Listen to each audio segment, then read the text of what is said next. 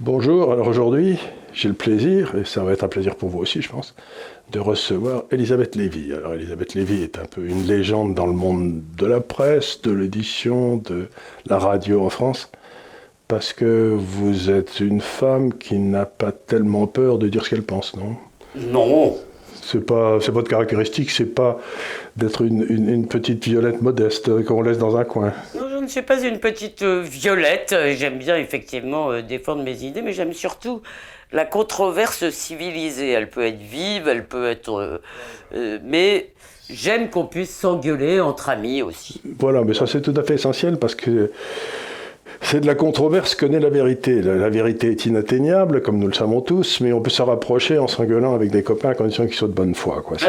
C'est, donc ça, c'est le, c'est- d'ailleurs tout- c'est le but de toutes ces conversations qu'ici, que nous avons ici à l'Institut des libertés. Alors, je voudrais que vous me parliez un petit peu de, de- de vous, un peu, de- parce que vous avez eu une carrière intéressante. Vous avez été très proche de Muret, non? Oui, absolument. Enfin, j'ai été très proche, malheureusement, euh, peu de temps, mais effectivement, ça a été une amitié, euh, d'abord, qui s'est pratiquement nouée le premier jour de notre rencontre. Je l'ai rencontré, euh, que je vous dise pas de bêtises, je l'ai rencontré en 99-2000. Je pense que je revenais du Kosovo. Et, euh, et Muret est mort en 2006. Mais pendant ces six ans, nous avons été effectivement extrêmement proches. C'était une conversation presque quotidienne. D'ailleurs, un jour, il m'a fait cette remarque, parce qu'il était très énervé qu'on veuille lui prendre du temps, en fait. hein. Il m'a fait cette remarque, il m'a dit, si Balzac t'avait connu, il n'aurait jamais écrit la comédie humaine. Parce que- donc, euh, donc on s'engueulait aussi beaucoup, et surtout avec Philippe, on riait beaucoup. Mais au-delà de tout ça, Philippe a changé ma vision du monde. Voilà, il m'a montré... Alors, racontez-moi ça, parce que c'est Ben, intéressant. si Euh, vous voulez, je crois que tout simplement, il, il- c'était- il- il citait souvent cette phrase de Balzac qui a signé à la littérature un rôle qui était celui de dévoiler la comédie, en fait, de montrer ce qu'il y a sous le tapis. Et je pense qu'après avoir connu Philippe, j'ai plus vu ce qui m'entourait de la même façon. Il m'a donné une grille de lecture, une clé de lecture. Si vous voulez, alors évidemment, on part sur des choses qui peuvent euh, paraître assez anecdotiques au départ, euh, comme ces types qui se baladaient en roller dans Paris et il en faisait toute une euh, description. Euh, si vous voulez, c'était déjà les mutins de Panurge, hein, cette magnifique expression. Ah, il, avait, il tellement avait des formules comme de- personne n'en a eu. de la, de la sens de la formule, mais je crois surtout que, euh, vous savez, Philippe avait une espèce de don d'anticipation, de préscience. Et par exemple, il était très habité, si vous voulez, ce qu'il appelle la post-histoire, c'est en fait la fin de ce qu'il appelle la division, et notamment de la division entre hommes et femmes. Et il était Ah, il, avait, il avait vu ça il aussi. avait vu ça tout à fait venir. Et je dois dire aussi qu'à l'époque, beaucoup de choses qu'il racontait, qu'il décrivait, paraissaient relever de l'exagération comique. Oui. Eh bien non. Eh bien On non. Et, ça a été très vite. Ça a été très vite des choses qui me paraissaient encore des sujets, je veux dire simplement d'énormes rigolades, à la fois d'inquiétude, mais tout de même d'énormes rigolades quand c'était sous la plume de Philippe, sont devenues notre quotidien et je reconnais d'ailleurs que ça me fait encore rire, mais ça ne me fait plus que rire. Et je déplore d'ailleurs, par exemple, quand, si vous voulez, il y a toutes sortes de débats très sérieux sur l'utilisation du prénom Yel. Oui, ça me paraît correct. J'ai vu de- votre dernier, votre dernier article dans Causeur, on parlera de Causeur aussi, Eh. mais vous avez fait un très bon, un, très bon numéro là-dessus, en disant vraiment, euh, on, on a- mais ce que vous dites est exact. Je a- pensais pas que ça arriverait. Mais moi non fait. plus, mais Voilà. il y a 4-5 ans, j'avais fait un article ici en me disant, bon, ben, cette histoire que... Vous savez, parce qu'aux États-Unis, ils étaient en train de mettre les hommes et les femmes dans les mêmes compétitions sportives. Mm, mm. Ça a commencé, je m'étais dit, mais ils sont complètement cinglés.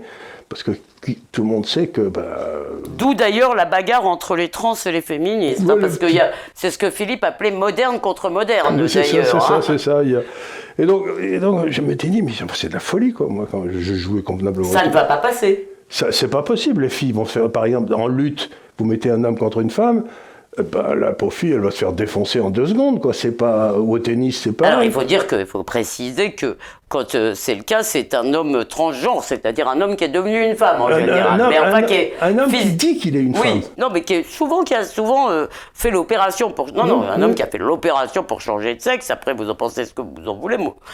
Mais, Mais euh, il a quand même fait, dans le buste, le buste physiquement, il est trois fois plus fort qu'une femme. Absolument. Ça n'a rien Et à voir. donc, évidemment, mais cette idée, si vous voulez, Ça que le monde n'est plus divisé, puisque finalement, dans le fond, il y avait un seul universel. si vous voulez, c'était même le plus fort, c'est-à-dire que tout le monde était né d'un homme et d'une femme, ce qui est d'ailleurs toujours vrai. Hein. On n'a pas changé la recette non, on n'y est pas arrivé. Euh, mais euh, sauf que la rencontre ne se fait plus forcément entre des êtres humains, mais dans une éprouvette. Mais, mais avant, si vous voulez, cette espèce de division, de souma-division de l'espèce humaine entre les hommes et les femmes n'était contestée par personne, y compris par les personnes qui changeaient de sexe, puisqu'elles voulaient bien aller d'un sexe identifié à un autre sexe identifié. Attendez, là, vous êtes en train de me dire que donc on passe de femme, d'homme à femme ou de femme à homme, et qu'on veut rester autre chose? On n'est ni l'un ni l'autre? Eh bien, il y a maintenant, c'est exactement ce qui est en train de se passer, si vous voulez. Il y a des gens qui sont intersexes, ou alors euh, un peu de ceci, un peu de cela, et puis pas la même chose tous les jours. C'est pour cela que quand vous avez des institutions tout à fait sérieuses, d'accord, qui vous disent, vous savez, vous avez souvent des rubriques à cocher, par exemple, et on vous dit, avant, il y avait écrit homme, femme. Bon, normalement, ça pouvait se voir au prénom, sauf pour les prénoms qui sont effectivement comme Dominique ou Claude qui peuvent. Donc, euh, c'est pour ça, je suppose qu'on mettait le sexe sur les papiers d'identité, homme ou femme. Et eh bien maintenant, il y a écrit homme, femme, autre. Alors, quand c'est apparu, moi, si vous voulez, pour rigoler, je mettais toujours autre, en fait. ça me faisait tellement rire. Et puis, c'est devenu quelque chose qu'on n'aurait jamais envisagé de voir devenir sérieux et devenu sérieux. Et, si vous voulez, toutes les lubies de ce qu'on appelle aujourd'hui le woke, si vous voulez, qui sont pour moi des dingueries, en fait, on n'aurait jamais pensé que ça allait devenir sérieux. Eh bien, ça l'est devenu. Et on a, d'abord, on a tort de pas rigoler, parce que, en fait, ça devrait nous arracher un grand éclat de rire collectif. Mais, on aurait tort de. Vexés. Ils seraient très vexés si vous rigolez. Ah ben je rigole moi. Non mais, mais si, vous, si vous rigolez devant eux, ils vont, ils vont ah vous bah traiter oui, de tous les vexé, c'est la vie d'être vexé. Hein. Ben, c'est ce que disent euh, des gens que j'aime bien. Ils disent ben, si, on peut, si on peut discuter sans faire de peine à l'autre, c'est pas de la discussion. Non, et puis surtout, si vous voulez, l'humour doit être un peu vachard. Donc, euh, euh, je, suis pas, je suis pas sûr, là, je l'arrête tout de suite, parce qu'ayant vécu en Angleterre 25 ans, l'humour, c'est quand vous vous moquez de vous-même. Oui, mais vous pouvez être vachard vis-à-vis de vous-même. Ça, personne ne vous en voudra. Mais l'esprit, c'est dans mon français, c'est de se moquer de l'autre. Donc oui, différence essentielle. Quand vous dites l'humour, il faudrait dire l'esprit. Si je peux me permettre, c'est un petit détail de, ah, de je langage. pense que l'humour, c'est aussi, si vous voulez, on fait des blagues sur les blondes, sur les juives, sur les brunes, sur les petites, sur les. tout ce que vous je sens que vous êtes très, très, très, très sensible au À la question des petites. petites, petites brunes, etc. Voilà. Mais je, je, trouve que la pire chose qui puisse arriver à un groupe humain, c'est qu'on ne se moque plus de lui. C'est de s'ennuyer. C'est qu'on ne puisse plus faire de blagues sur lui. Ça, c'est la pire chose, je trouve, qui puisse arriver à un groupe. Et les gens qui demandent à être protégés contre l'humour sont d'abord des pisse froids. Bon, ça, c'est une chose. Mais en plus, ils ne comprennent rien. Ils ne comprennent rien. Et, euh, et c'est pour ça d'ailleurs que beaucoup d'handicapés réclament le droit qu'on se moque d'eux. Euh, ce que j'ai toujours trouvé une preuve d'intelligence. Euh, ben, C'est-à-dire, le rire, c'est toujours ce qui nous soulage, c'est la politesse du désespoir, enfin, c'est l'humour. Bon, donc vous avez, eu euh, cet épisode avec Muret. Muret, pour ceux qui ne le connaîtraient pas, c'est un homme qui a écrit, dans le fond, une espèce de journal où il décrivait la vie telle qu'il la vivait. Il a écrit beaucoup de choses. Il a écrit, il a écrit un journal, mais ça, c'est une part de son œuvre. Son journal s'appelle Ultima Necat, ce qui veut dire la dernière tue la dernière parole tue, c'est toutes les paroles blessent, puisque la dernière tue.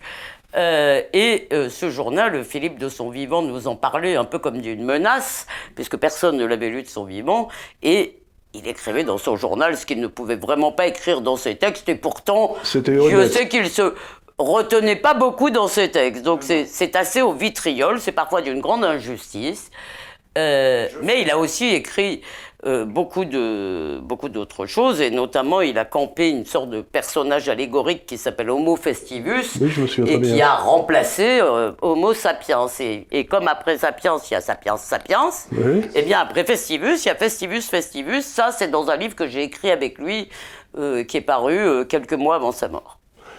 Donc ensuite, vous vous êtes lancé dans l'aventure de causeur, ou à peu près en même temps Alors, Je me suis lancé, j'ai me suis lancé malheureusement, euh, je dois dire que j'ai beaucoup de regrets parce que euh, je crois que Philippe aurait été euh, évidemment une recrue de choix. Bah, C'est l'imam caché de Causeur en quelque sorte, donc son inspiration euh, j'espère, nous porte. Et moi, je suis très attaché vraiment au fait de rire. hein. Je, suis, je pense que c'est très important de ne pas se prendre au sérieux. C'est très important d'être capable, effectivement, de se moquer de soi-même, des autres. Et, euh, et Philippe était euh, à la fois un grand écrivain et quelqu'un de très drôle. Et donc nous avons lancé Causeur en 2007, si je ne m'abuse, dans sa première forme. Dans le fond, d'abord moi j'avais toujours rêvé d'avoir un salon. Vous savez, un salon du 18e siècle, Madame de Chose, je me voyais très bien comme ça. Bah. Et, et donc euh, c'était ça l'idée. Et puis en fait ce qui s'est passé, c'est qu'à l'époque, euh, j'avais fait connaissance de Gil Mihaeli. Qui est venu ici, que nous avons interviewé. Bien sûr, donc, euh, qui, est, qui est israélien, qui est maintenant aussi français, mais qui est- Et euh, on était devenus amis, et puis je me rappelle un jour, euh, on était assis dans un café, et puis il y avait des gens qui venaient me voir, euh, etc. J'avais pas beaucoup de boulot à la télé à l'époque, j'étais assez euh, boycotté, et il me dit, dans le fond, t'as un public, mais t'es fâché avec les intermédiaires. Bon, c'est plutôt eux qui sont fâchés avec moi, c'est-à-dire les patrons de chaînes, euh, etc. Euh, il n'y avait pas Bolloré à l'époque, euh, il n'y avait pas la Galaxie, CNews, Canal, etc. Euh, et il m'a dit, mais ça veut dire que, puisque maintenant il y a Internet et qu'on peut faire ça, il faut faire ton propre média. Et c'est comme ça que Causeur est né. Alors, avec des vicissitudes économiques assez, parce qu'au début, vous savez, tout le monde nous disait, dès que vous aurez atteint, je sais pas combien de vues, mais c'était pas énorme, vous aurez tant de pubs. Tu parles ma cash, si je puis dire. Non, non, ça, on les connaît, les promesses Voilà. qui n'engagent que ceux qui les croient, Voilà, c'est ça. et eh ben, vous savez, moi, euh, ce genre de choses, j'étais toute prête à le croire, mais enfin, ça c'est pas économiquement, ça s'est pas tout à fait passé comme ça.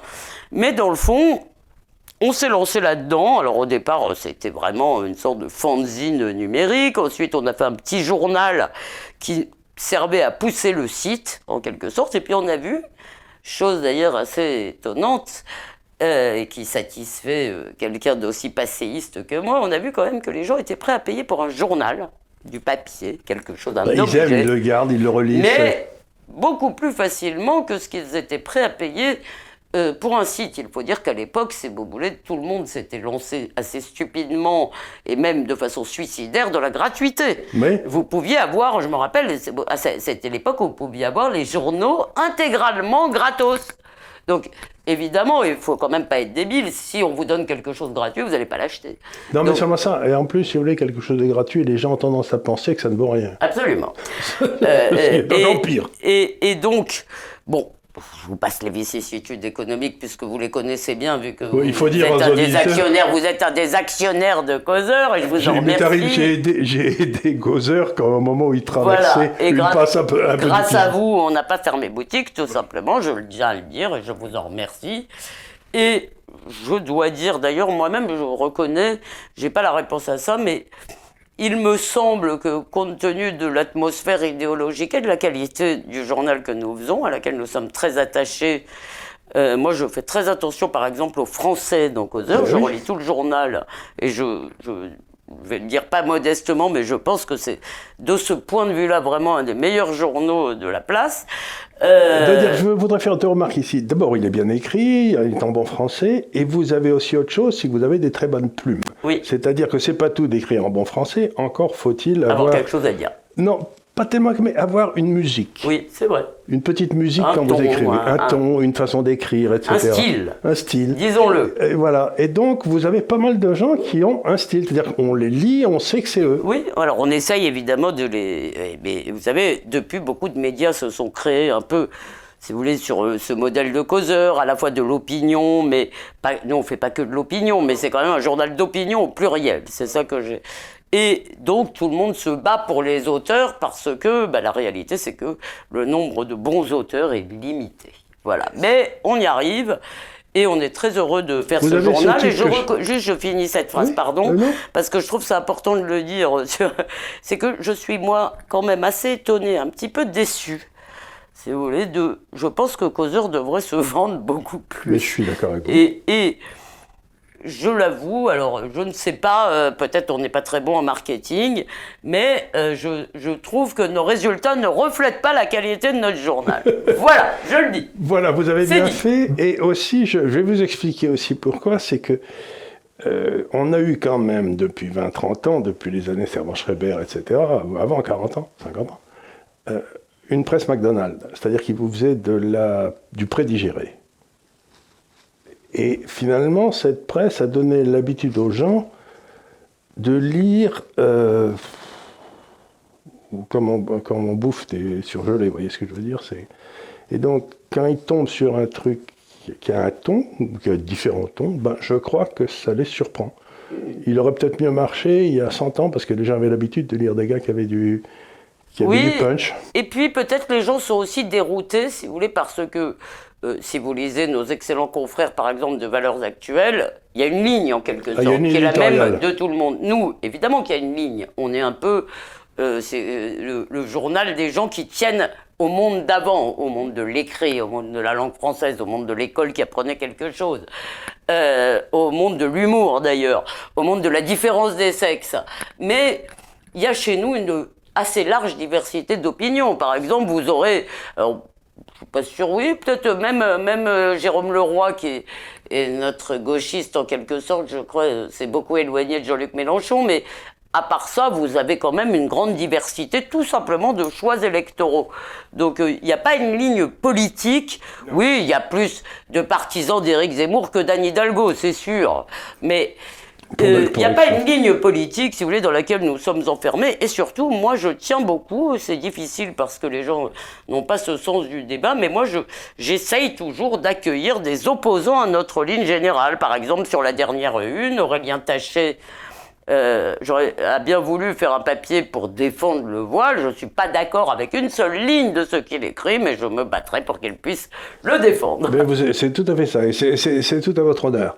Donc, euh, causeur, et puis alors causeur, euh, puisqu'on en parle un petit peu, et comme vous l'avez dit fort gentiment, je suis un des actionnaires, a décidé de se lancer dans deux autres activités. Une qui est plutôt sur la transition technologique et l'autre sur la géopolitique. Et finalement, ça vous fait un petit groupe de presse qui commence à marcher gentiment. Oui, alors Guy a une très jolie expression parce que, alors je dois dire, je lui suis très reconnaissante. Moi, je ne m'occupe absolument pas du business à causeur. Je ne m'occupe pas de l'entreprise causeur euh, au sens économique du terme. Et ça, c'est une grande chance. J'ai pour cela un associé qui me dit en riant qu'il est le, qu'il a fondé le premier groupuscule de presse, car nous avons des publications qui sont effectivement des petites publications, mais qui marche bien. Transition énergie, hein, c'est sur les questions énergétiques, ça commence à bien marcher. Et conflit qu'on a racheté, qui, avait déjà un bon bah, portefeuille d'abonnés, etc., euh, est aussi fait par euh, quelqu'un qui a beaucoup de talent et qui a une très bonne équipe. Donc oui, on est, on est très content. Mais je reconnais, moi, je m'occupe de l'éditorial et de causeur seulement. Je ne m'occupe pas du tout des autres titres. Voilà, mais d'ailleurs, il vaut mieux parce que ça, comme ça, ce que vous faites, vous le faites bien. Mais euh, ce, que, ce que je veux dire, c'est que ils ont une caractéristique trop commune, ces trois titres, c'est qu'ils ne vous prennent pas pour un imbécile.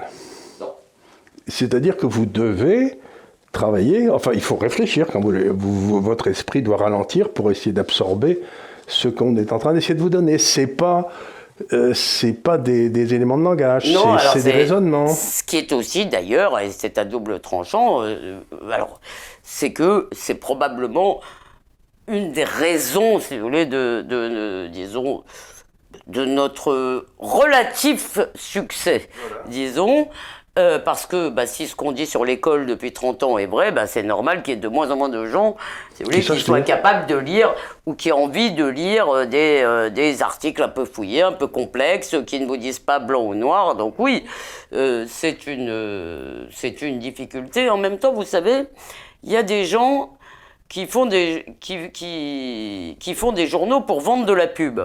C'est-à-dire, bah, notamment dans la presse magazine, si vous voulez, il y a des journaux qui sont en gros des porte-pubs. Bah, nous, c'est l'inverse, on voudrait vendre de la pub pour faire un journal.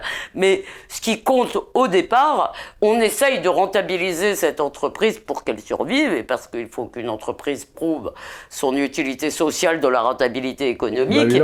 Mais on fait pas ça, si vous voulez, euh, comme on vendrait des yaourts. On veut faire le journal qu'on aime. Et moi, je le dis toujours dans les conférences de rédaction, je dis, je ne suis pas prête à sacrifier notre identité, ni euh, euh, sur l'autel des ventes. Maintenant, ne soyons pas naïfs, je pense qu'il faut concilier les deux. Il faut concilier les deux, tout à fait. Mais à titre indicatif, j'avais lu un jour un article il y a longtemps sur le Times anglais, vous savez, qui a été la Bible de l'Angleterre pendant presque un siècle. Et eh ben, un abonnement au Times en 1890, c'était à peu près le salaire annuel d'un ouvrier.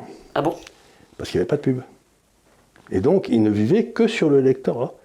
Et c'était donc extraordinairement cher, les journaux. Et puis, c'est passé un phénomène curieux, c'est grâce à la pub le coût de faire le journal a diminué de façon extraordinaire.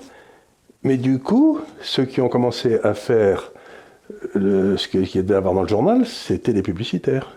Alors oui, ça s'est passé beaucoup. Euh, euh, ça s'est passé. Si vous voulez, le problème, cette affaire de pub, c'est intéressant parce qu'en fait, la presse est pratiquement un des seuls secteurs, alors c'est encore plus vrai dans la radio, qui vit en vendant autre chose que ce qu'elle fabrique. Parce que qu'est-ce que fabrique la presse? De l'information, de l'opinion, enfin en tous les cas de, de, l'écrit ou de du, contenu, ce qu'on appelle du contenu aujourd'hui. Or, euh, pour l'essentiel, la presse vit avec la pub si vous voulez. C'est-à-dire, c'est-à-dire autre chose que ce qu'elle fait. Et effectivement, ce que vous avez dit tout à l'heure, quand on ne fait pas payer quelque chose, les gens considèrent que ça ne vaut rien, et c'est une grande difficulté aujourd'hui. Vous allumez votre radio, c'est gratuit. D'accord? N'importe qui peut le faire. Euh, vous avez...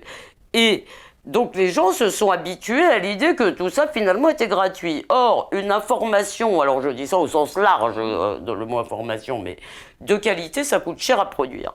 Alors pas à causeur parce que euh, nous avons un peu un mode de, économique, un modèle économique un peu trop chinois à mon gré, là je parle de nos salaires, mais, mais, mais euh, si vous voulez, il se trouve qu'effectivement, Déjà, les gens n'ont plus l'habitude de payer pour cela, et c'est pour ça d'ailleurs, euh, euh, si vous voulez, alors j'ajoute, c'est pour ça d'ailleurs que beaucoup de journaux ont des difficultés. J'ajoute en France une difficulté particulière, c'est que plus il y a de médias, plus ils disent tous la même chose. Alors ça a un peu changé depuis quelques années, mais pendant des années, vous aviez une espèce de floraison de médias, ils disaient tous pareil. Oui, mais c'était vrai à la télévision quand j'étais enfant, enfin quand j'avais 20 ans. Euh, j'étais pas enfant, mais vous, preniez la télévision à l'époque avec deux chaînes, et c'était vachement bien ce qu'il y avait sur les deux chaînes. Il y avait des programmes qui étaient drôlement bien, et puis maintenant il y a mille chaînes, elles sont toutes nulles. C'est quand non? Oui, mais parce que et, là, euh, il faut dire, euh, je suis pas marxiste, mais les conditions économiques de la production, ils jouent pour beaucoup parce que, si vous voulez, vous voyez bien que pour, euh, par exemple, si vous avez une émission de ce qu'on appelle une émission de flux où vous mettez des gens autour d'une table pour parler de leur dernier bouquin, ça va évidemment vous coûter beaucoup moins cher qu'une émission produite où vous allez faire du reportage, où vous allez donc donc voilà, mais bon. Bon alors, on est le causeur, on lui souhaite les plus grands succès, d'ailleurs on n'en doute pas une seconde. Euh, on va passer maintenant, puisqu'on va rester dans le domaine du langage, si vous voulez, euh, euh, au phénomène Zemmour, si vous me permettez de vous interviewer un petit peu là-dessus. Et ce que je dis aux gens, c'est qu'on peut penser ce qu'on veut de l'homme, etc. moi, j'en pense le plus grand bien, mais il y a quelque chose qui est tout à fait évident chez lui, c'est qu'il a réussi à changer le logos. C'est-à-dire que d'un seul coup, des tas de choses qui n'étaient pas permises deviennent permises.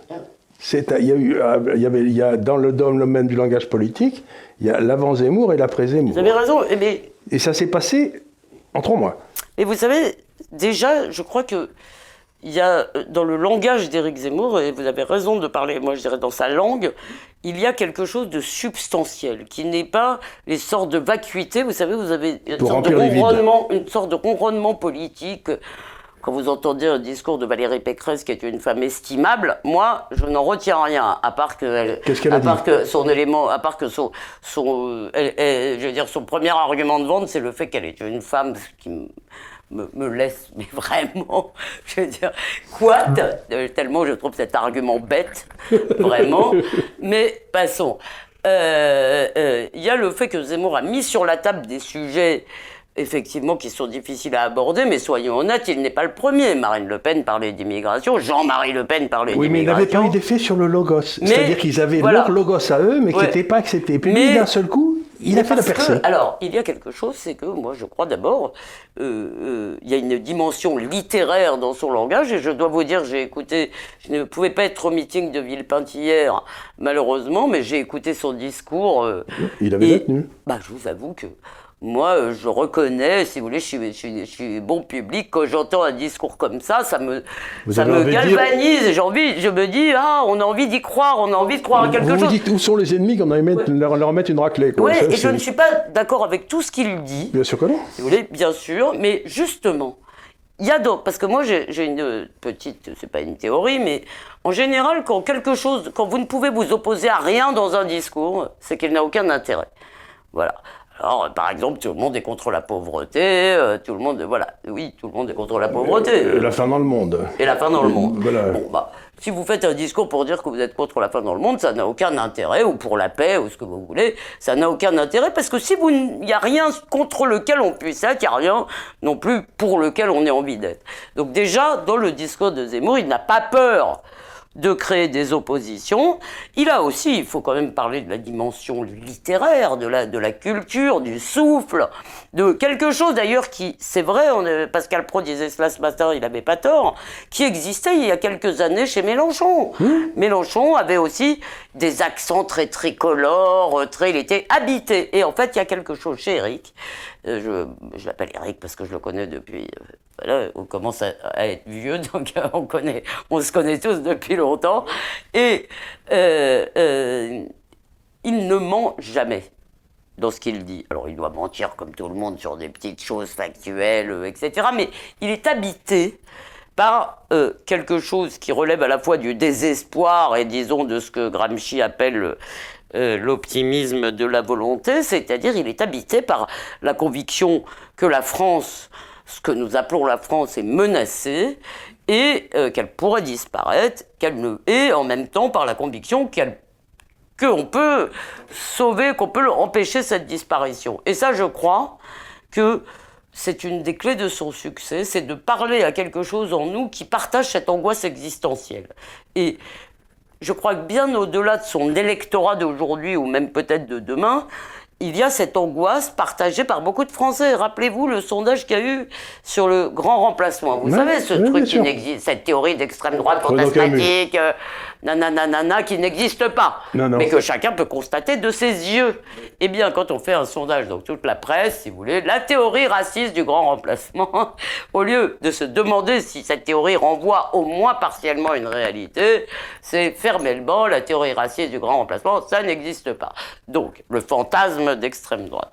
Eh bien, les Français le voient tellement que quand on les interroge sur le sujet, ils sont, alors je n'ai plus le chiffre exact en tête, mais plus des deux tiers à dire oui, il y a un risque, c'est un risque réel. Et ce qui est intéressant, c'est que ça n'est pas seulement vrai chez les électeurs de la droite, ni même de la droite nationale, parce que moi je ne dis pas extrême droite, je dirais plutôt droite nationale ou droite patriote.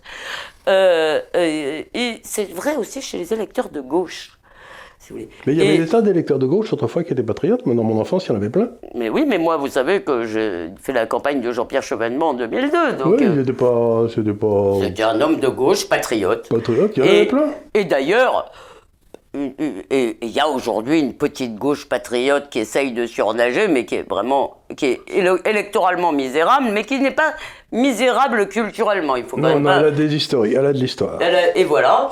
Et euh, évidemment, euh, moi, je n'étais pas calibré spécialement euh, pour me ranger à droite. D'ailleurs, pendant très longtemps, quand on me demandait ce que j'étais politiquement, je disais je ne suis pas de gauche parce que à partir du moment où la gauche est devenue le camp du bien, cette espèce de bonne conscience euh, autosatisfaite, la conviction d'avoir raison, euh, de détenir, si vous voulez, la supériorité morale, elle ne m'a plus du tout intéressée. C'est parce qu'elle est devenue stupide, parce que l'entre-soi rend les gens elle, elle est devenue une religion. oui, et puis l'entre-soi rend les gens cons, Ben voilà. si vous voulez. Pardonnez-moi, pardonnez-moi. Mais non, non, on a le droit de dire des mots. C'est un, non, mais, mais c'est pas grave. Voilà. Alors, donc, euh, donc, donc, moi, ce que euh, voilà, pour écrit- Zemmour, je crois, juste. Euh, euh, et si vous voulez, quand j'entends ses adversaires qui, au lieu de lui répondre, c'est-à-dire, vous savez, il y avait la jurisprudence Fabius. Fabius disait Marine Le Pen, euh, non, c'est Jean-Marie, pardon, je fais un anachronisme. Laurent Fabius disait, Jean-Marie Le Pen, je crois que c'était Laurent Fabius, euh, euh, pose de bonnes questions. de bonnes questions auxquelles il donne de mauvaises réponses. Moyennant quoi, après, toute la gauche nous a expliqué pendant des années qu'il n'y avait pas de questions, fermellement, il n'y a rien à voir. Eh bien, on recommence avec Zemmour, c'est-à-dire qu'au lieu de donner que chacun donne ses propres réponses, éventuellement meilleures, ou en tous les cas qu'il considérerait comme meilleures aux bonnes questions que pose Zemmour, eh bien on nous dit ces questions n'existent pas, il n'y a pas de problème Mais, mais le, migratoire. truc, le truc extraordinaire qui s'est passé avec lui, c'est qu'il nous faisait ça depuis 30 ou 40 ans, à tous les gens qui posaient ces questions.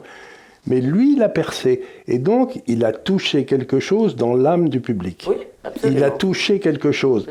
Et j'avais écrit un papier il y a cinq ans qui m'avait fait rigoler, où je comparais, aussi curieux que ça paraît, Zemmour à Bernanos. En disant, il y en a un qui était un paysan picard, l'autre qui était un juif d'Afrique du Nord qui arrivait de je sais pas où du Sahara. Et les deux aimaient la France de façon charnelle. Et je crois que ce que les gens sentent, c'est que Zemmour aime la France. Et vous savez, ça me fait penser à ce que disait Lévinas quand on lui parlait de la France. Et il disait, dans le fond, c'est quoi ma patrie? C'est la langue française. J'habite la langue française. Et bien sûr, ça ne résume pas toute la France. On pourrait parler de tas de choses, des paysages, de la littérature, de tout ce qu'on veut, mais de la gastronomie, si vous voulez. Mais malgré tout, il y a quelque chose, si vous voulez, dans notre langue, effectivement, qui, je crois, devrait euh, être un, un objet de vénération. Et je dois dire que quand je vois, je vous ai parlé de rigolade au début avec Yel, euh, l'écriture inclusive et tout ça, en même temps, quand je vois C'est une que cette barbarie, cette torture de la langue est aujourd'hui pratiquée dans les temples du savoir qui était autrefois Normal Sup, Sciences Po, l'école des hautes études en, sciences sociales, eh bien là quand même ça m'inquiète parce que euh, je me demande est-ce que je suis pas un vieux con et puis finalement euh, la dernière génération ap- ap- après qui on fermera la porte? Parce que si on forme notre jeunesse comme ça, si vous voulez, dans ces... quand vous êtes jeune, vous êtes quand même un peu malléable, un peu influençable. Et il y a des choses qu'on perd et qu'on ne retrouvera pas. Si nos normaliens ne savent plus écrire le français et qu'ils sont dans ces sottises d'écriture inclusive, etc., eh bien, ça ne reviendra pas. Et je dois dire que ça me fait peur, ça. Et c'est pour ça, dans le fond, euh, si vous voulez, on a entendu beaucoup de discours, y compris, euh, moi j'aime bien personnellement Jean-Michel Blanquer, je pense qu'il a le bon discours. Malheureusement, les actes n'ont pas suivi. Alors bien sûr, on est sous la cinquième, c'est pas le ministre de l'Éducation à qui je demanderai des comptes au premier chef. Je demanderai Non, des mais chefs au chef de l'État. Oui, bien entendu, au chef de l'État, mais ce qui s'est passé aussi dans l'éducation, c'est que ça fait très longtemps que le personnel administratif et syndical de l'éducation euh, fait la loi, et le ministre, moi on m'a raconté que Bérou, quand il était ministre, bah, il allait jouer au ping-pong dans la... Parce qu'il n'avait rien à faire de toute la journée, rien. Non, euh, oui, bah alors, euh, ça, ça, c'est vrai, mais il y a quand même aussi une question idéologique. C'est-à-dire que dans le fond, ce qui s'est passé, la gauche a inventé l'élitisme républicain, c'est-à-dire la méritocratie. C'était très bien ça. C'était formidable. Et dans le fond, qu'est-ce qui s'est passé? Et notamment, largement sous l'effet des flux migratoires et de Bourdieu, si vous voulez, il y a une Oui, espèce Bourdieu. de convergence, euh, l'égalité est devenue non pas une aspiration et l'égalité des chances, c'est-à-dire on essaye de donner à chacun les mêmes chances et puis après ça se joue au mérite, c'est devenu l'espèce de but en soi et comme, si vous voulez, on n'arrivait pas à faire monter le niveau de tout le monde, parce que ça n'existe pas, de, de- de- que tout le monde, l'excellence de tout le monde, ça n'est pas vrai, il y a des hiérarchies, eh bien, on a décidé que tout le monde devait être médiocre, que c'était beaucoup mieux. Et je dois dire que là-dessus, et la droite et la gauche ont tout à fait conspiré à cela, hein, depuis le Et la droite a laissé faire. Elle s'en foutait parce qu'elle avait ses collègues. Non, la droite a contribué. Contribuer, ben, la droite, elle s'en foutait, elle mettait ses enfants. J'ai lu quelque part que toutes les grandes écoles de France, si vous voulez, Sciences Po, l'ENA, enfin, euh, HSC, euh, Polytechnique, etc., venaient de 30 jardins d'enfants à Paris.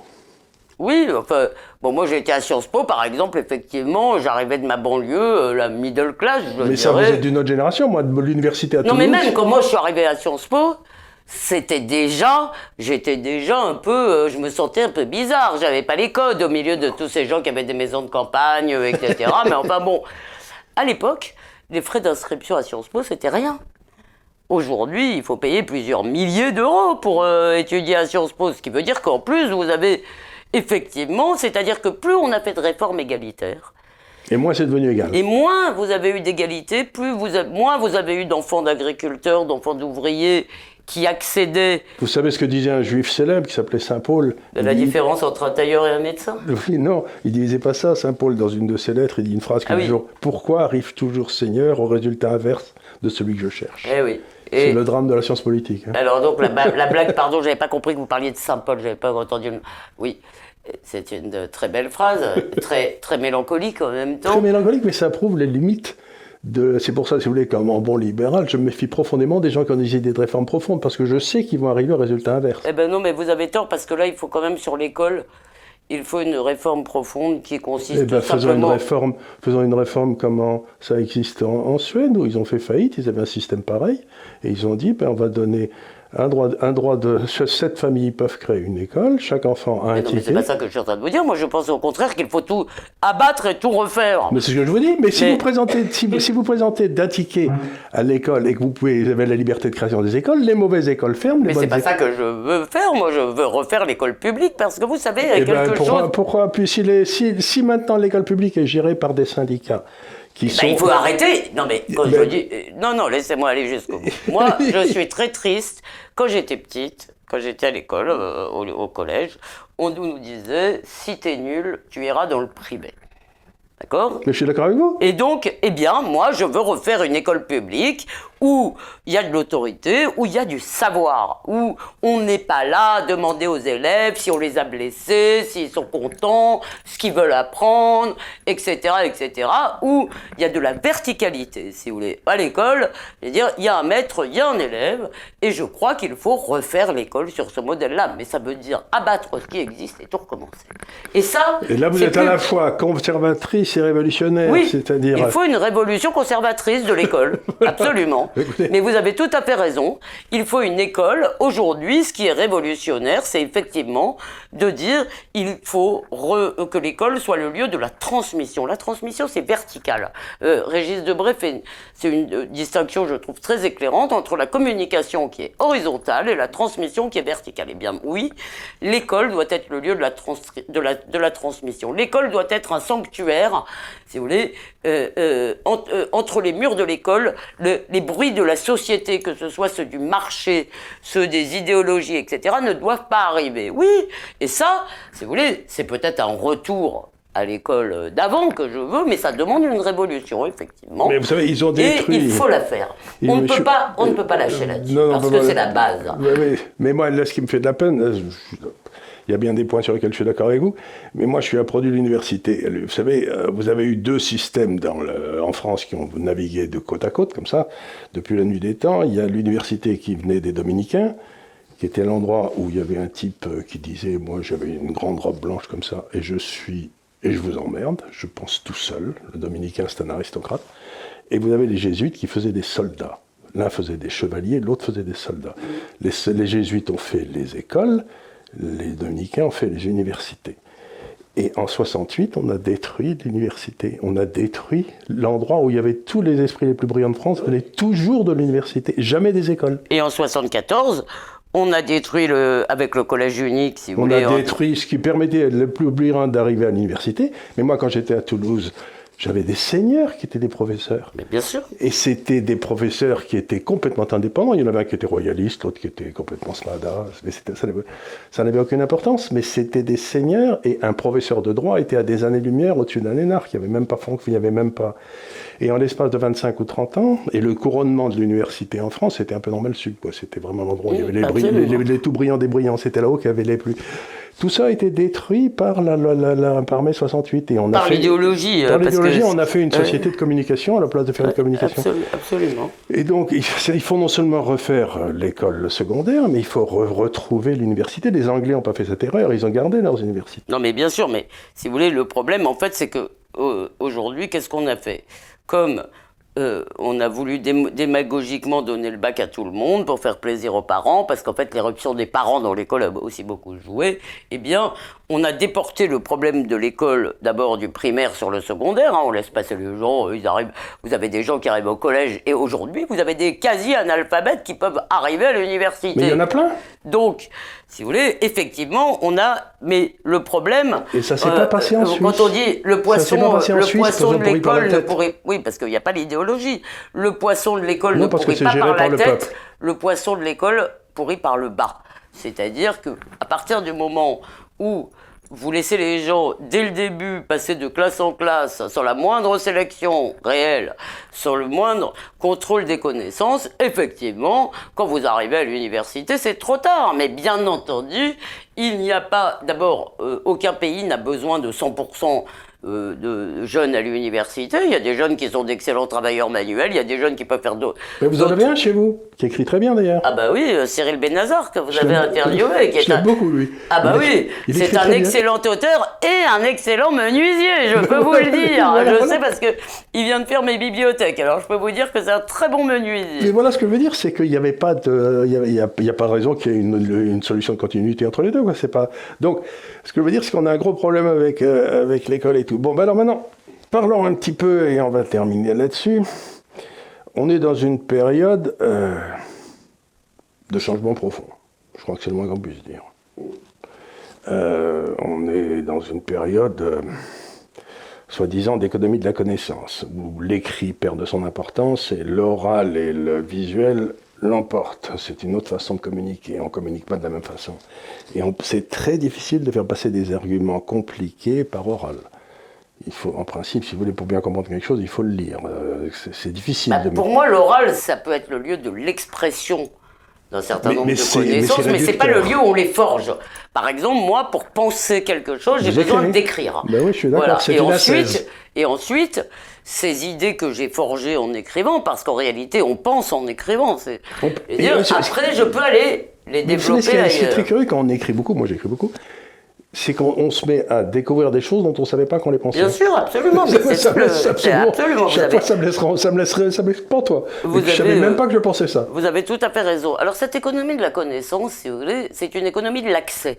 C'est-à-dire que virtuellement, effectivement, vous avez accès à la bibliothèque mondiale, à la discothèque mondiale, vous avez accès à, je veux dire, la- l'art du monde entier. Vous pouvez écouter demain Mozart, Schopenhauer, ou lire Schopenhauer, Ou Johnny Hallyday. euh, ou Johnny Hallyday, etc., etc. Sauf que la réalité, si vous voulez, c'est que J'aimerais, je ne sais pas, il n'y a pas de statistiques mondiales, mais évidemment, si vous voulez que les gens vont sur Internet pour voir des vidéos stupides et pas pour lire, euh, pas pour aller au Louvre. Soyons honnêtes. Si vous voulez, donc la réalité, si vous voulez, c'est que la connaissance demande un effort, le savoir Et demande un effort et que la, la civilisation de l'image et de la vidéo vous fait croire que vous fait croire que vous pouvez apprendre sans effort. Eh bien non.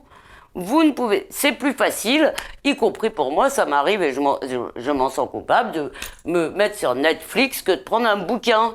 C'est plus facile, c'est, on a l'esprit absorbé, si vous voulez, et effectivement, il y a une véritable difficulté dans le travail intellectuel, ou en tous les cas quelque chose de plus ascétique et de moins euh, séduisant directement, mais cette économie de la connaissance, pardonnez-moi, c'est une foutaise. Mais vous avez dit une chose qui m'intéresse, beaucoup de choses d'ailleurs, mais parce que vous avez dit, nous vivons une époque de changement profond. Et dans le fond, je voudrais vous poser une question, euh, ou la poser euh, à nos téléspectateurs, euh, qui est euh, euh, ce que pensait Philippe Muret, c'est que nous vivions une période de changement anthropologique, c'est-à-dire que c'est l'être humain dans son tréfonds qui est en train de changer. Qu'on est en train d'essayer de changer, oui. Voilà. Et si vous voulez, c'est peut-être pour ça que moi je me sens parfois vraiment totalement étrangère au monde dans lequel je vis. Je suppose que vous aussi vous connaissez cette euh, Mais sensation moi- parfois. Oui, moi je l'ai eu depuis que je suis tout petit, donc j'ai Oui, en plus vous êtes un affreux libéral, ça c'est. Un- Vous savez, le libéral, c'est celui qui aime la liberté, donc... euh,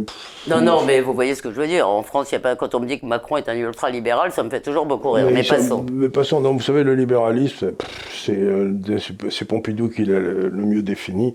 C'est d'emmerder les Français, quoi. Laissez-moi laissez-moi tra- laissez-moi tranquille, quoi. Pas que, parce qu'il y a effectivement en France le Mais pour moi- libéralisme a aussi. Non, mais Montesquieu ne se contente pas de ça. Non, parce qu'il a mis si des conditions pour que ça marche. Mais Pierre ne se contente pas de dire. Voilà, non, donc, mais voulez- euh, là, je peux vous raconter une petite anecdote qui m'a fait rire beaucoup. Un jour, j'ai po- j'ai posé la question à Milton Friedman, qui était un esprit absolument éminent, un type incroyable, en lui demandant Mais pour comment se fait-il que la moitié des grands intellectuels du libéralisme étaient en France? Et qu'on n'ait jamais appliqué le libéralisme en France C'était une bonne question à vous, hein, une question d'un gars. Il m'a regardé en ce moment, il m'a dit Écoute, Charles, c'est pas difficile, il faut que tu saches que pour bien décrire l'enfer, il faut vivre dedans. Pas mal. Une belle réponse. Il était incroyable, Milton Friedman. C'était un homme. Ah, vous voyez, ça, je vous envie. Parce que on voit bien qu'on est dans une époque quand même d'appauvrissement qui produit. Nous avons euh, quelques vraiment grands. Moi, je considère que Michel Houellebecq est un excellent écrivain, mais enfin, il y en a un. il y a un Ce que il y en vous a. dites est très intéressant parce que moi, c'est la question que je me pose quand j'avais quand, quand j'avais 20 ans. J'avais Camus, j'avais Sartre, j'avais François Mauriac. Non, mais même quand je vois les gens que vous avez interviewés, que vous avez, que vous avez connus, les, quand vous me parlez de Popper, de Hayek, de, si vous voulez, donc, Il n'y a plus personne. bah non. C'est le On vit désert. quand même une période, et George de- de- Steiner disait ça aussi. Il y a c'est le désert Et, incroyable. et George Steiner disait aussi, vous savez, et c'est particulièrement marqué en France, mais Tocqueville, c'est- quand même l'époque démocratique, c'est-à-dire, euh, Steiner euh, osait dire la grande culture n'est pas démocratique. Voilà. C'est une aristocratie, ce que vous êtes Tout le monde ne peut pas. Absolument. Et si vous voulez, comme nous vivons à une époque dans l'obsession et l'égalité, si vous voulez, effectivement, l'excellence, euh, l'excellence euh, de la culture, l'excellence aristocratique, mais ouverte à tous, évidemment, qui ne doit pas être à des, à des, qui ne doit pas être une aristocratie de la naissance, eh bien, c'est en train de disparaître au profit d'une espèce d'horizontalité terrible. Et d'une médiocrité générale. et les têtes qui dépassent ne sont plus supportées. À l'université, par exemple, vous voulez, dès qu'un prof, euh, la jalousie qui règne dans le monde Ah, universitaire, par exemple, par rapport à des gens qui auraient du succès avec leurs livres, c'est- ils sont haïs. Et si vous voulez, moi je vois l'école des hautes études. Il y a quelques années, j'allais encore au séminaire de Marcel Gaucher, qui était vraiment formidable. Il y avait Marcel Gaucher, Pierre Manant, euh, d'autres gens qui donnaient leur séminaire à l'école des hautes études, si vous voulez, et qui étaient, c'était quand même euh, l'école, enfin, François Furet, hein, euh, jusqu'à sa mort. Et, et euh, aujourd'hui, si vous voulez, vous voyez, mais, je veux dire, des, des- Éric Fassin, euh, vous voyez des gens qui n'en pensent pas moins, mais qui font semblant d'adopter toutes les lubies du woke parce qu'ils ont peur, euh, ils ont peur de ils leur ont peur de quoi? Bah, ils ont peur de, de- de- pour leur carrière. Ils ont raison d'avoir peur pour leur carrière. C'est un monde terrible. C'est un monde où on peut vous faire payer, si vous voulez, euh, euh, bah, par exemple. Et c'est là une différence avec la génération précédente, parce que, par exemple, il y a eu toute une série de gars qui avaient collaboré pendant la Seconde Guerre mondiale, mais il y a eu toute une série d'écrivains qui, eux, n'avaient pas collaboré, qui ont été les aider quand parce que c'était parce qu'ils écrivaient bien le français, vous voyez ce que je veux dire Absolument. non, mais même, vous voulez, euh, même, euh, euh, je veux dire, les querelles entre Sartre et Aron avaient tout de même un peu plus de panache, Oui. si vous voulez. Mais, et, et bien sûr, d'ailleurs, à la gauche, à l'époque, disait qu'il valait mieux avoir tort avec. Ce qui est une phrase typiquement française, ça ne peut exister qu'en France. Non, mais c'est surtout une phrase typiquement de gauche, pardonnez-moi. c'est pas seulement typiquement. Je suis pas sûr que ça. Aujourd'hui, je pense que cette gauche, c'est un peu diffusé, mais il y a quand même cette idée que la vérité ne compte pas. Vous avez raison. Faits ne comptent pas. Moi, ce que les Ouais, gens me les disent fait, maintenant, moi. ce je, je sais à quoi j'arrive toujours, je suis bluffé, c'est les gens me disent, mais on s'en fout de tes faits. C'est la première fois qu'il y a des faits de gauche et des faits de droite dans l'histoire. Oui, alors les faits, on sait aussi que les faits sont difficilement séparables de leur interprétation. Et ne, ne soyons pas naïfs sur l'idée qu'il y aurait des faits quelque part qu'on irait par chercher. exemple, un fait, le poids de l'État dans l'économie française est passé de 30 à 60% depuis 50 ans, et il est resté à 30% en Suisse. Mm. Bon, ben, c'est un fait, ça. Oui. On peut, ensuite, on peut interpréter. C'est vrai, vous avez raison. Donc, il n'y a pas de... Ils me disent, mais fait, j'en ai rien à foutre. Alors maintenant, vous je vais vous poser une question personnelle qui me tracasse beaucoup, puisque vous avez navigué tout le spectre politique en France. Euh, on me dit tout le temps que je suis d'extrême droite. Qu'est-ce que c'est que l'extrême droite? Parce que j'ai aucune idée. Alors, euh, je dirais que être d'extrême droite dans le vocabulaire d'aujourd'hui, euh, c'est que vous avez sans doute refusé de donner l'heure à quelqu'un de gauche, je suppose. Peut-être même pas. Non, mais. Mais moi, je donne l'heure à qui me la demande. hein. Je suis- Mes idées, je suis tout prêt à Extrême donner. droite, extrême droite, c'est en gros le terme qui est employé maintenant pour disqualifier, si vous voulez, euh, les gens avec qui on n'est pas d'accord. Sauf que ce qui est intéressant, c'est que ça ne marche plus. Ça ne marche plus. Moi, je me suis fait traiter d'extrême droite. Je Ah, n'ai vous pas fait. Évidemment. Euh, causeur, journal d'extrême droite. euh, Mais au début, Alors, ça est-ce que. Finkielkraut est de- est d'extrême Bah droite voilà, Finkielkraut d'extrême. Non mais si vous voulez, il faut lire un livre de. Non mais. Non, mais moi, j'adore Finkielkraut, L'extrême hein. droite a une histoire dans notre pays. Mais ça que je- bien. existé, bien sûr. Et ça n'a jamais le été la mienne. tous.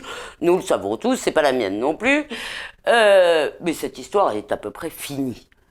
Je dirais que cette histoire, c'est à peu près. Bah, après, il y a des groupuscules, mais Marine Le Pen n'est pas d'extrême droite. euh, Non, euh, il n'y a pas de différence sensible entre elle et Pécresse. Si, elle est beaucoup plus de gauche économiquement, Marine Le Pen. si, si. C'est pas impossible, vu mais, comme ça. euh, euh, je dirais Extrême vous voulez, qu'il n'y a plus d'extrême droite, que c'est devenu un mot. euh, alors il y a eu populisme, mais extrême droite, ça revient au facho. Facho. euh, Mais et- prenez le fascisme. Quelle est la définition du fascisme? Ah bah pour tout- moi, euh, c'est simple, j'ai une définition assez bébête du fascisme. C'est des gens qui refusent par la force physique, si vous voulez, euh, le- la, contre- la controverse, la contradiction, et, euh, et- et puis... Non mais évidemment, mais moi je n'emploie pas Mais le ça- mot fasciste parce qu'il faut la- quand même qu'il y ait un certain nombre de, il faut quand même qu'il y ait un certain nombre de conditions pour Ben, qu'on la définition de. Mussolini, c'était tout pour l'État, tout pour l'État, rien en dehors de l'État. Oui. Donc, dire d'un libéral qu'il est fasciste, c'est quand même trop Oui, mais euh, euh, je dirais, bon après, si vous voulez, vous avez euh, plusieurs exceptions, mais c'est surtout que ces mots sont démonétisés. Aujourd'hui, moi je me rappelle, même il y a plusieurs années, j'ai été deux fois en une de l'Obs, hein, s'il vous plaît, dans les néo-réacs, et puis après, quelques mois après les néo-réacs, il y a eu les néo-fachos. Et puis je me rappelle avoir appelé Laurent Geoffrin et lui dire Est-ce que tu vas bientôt me traiter de néo-nazi? Il me dit Non, ça quand même. Bon, et je lui ai dit Laurent, j'en ai, je n'ai pas perdu. Il n'a pas viré sa cutie, Laurent Geoffrin, un peu? Bon, Laurent Geoffrin n'a pas, non, non, il n'a pas viré sa cutie. Il vire sa cutie tous les 15 jours, donc, euh, ou, tous les, ou tous les 6 mois. Euh, Laurent Geoffrin, je l'ai connu chevènementiste, quasiment woke, euh, hollandiste. Bon, peu importe. C'est un, un esprit flexible. Voilà, finalement, si vous voulez, euh, ces gens-là, pour moi, ils font partie du paysage. Je finis par avoir une sorte d'affection pour eux parce que je les vois depuis tellement longtemps, on s'engueule depuis tellement longtemps que. Mais ce qui est intéressant, c'est que ces mots euh, qui sont faits, en fait, pour diaboliser, ces mots sont faits. Il y a, il y a- il y a Pour 30 empêcher la discussion dont Voilà. on parlait au départ. Voilà, il y a 30 ans, vous étiez traité comme ça d'extrême droite dans le monde, c'était la mort sociale. Aujourd'hui, vous pouvez être traité C'est une légion d'honneur. oui, presque. C'est ce que je dis. euh, C'est ce que je dis toujours. Se faire insulter par France Inter, c'est la Légion d'honneur. En tous les cas, je ne per- je n'ai jamais perdu un seul ami ou jamais personne ne m'a dit. Euh, euh, euh, oh non, je te parle plus, t'es d'extrême droite parce que c'est écrit. En revanche, en revanche, ça, il faut quand même le dire, euh, c'est pas complètement inoffensif parce que pour des gens qui ne connaissent pas.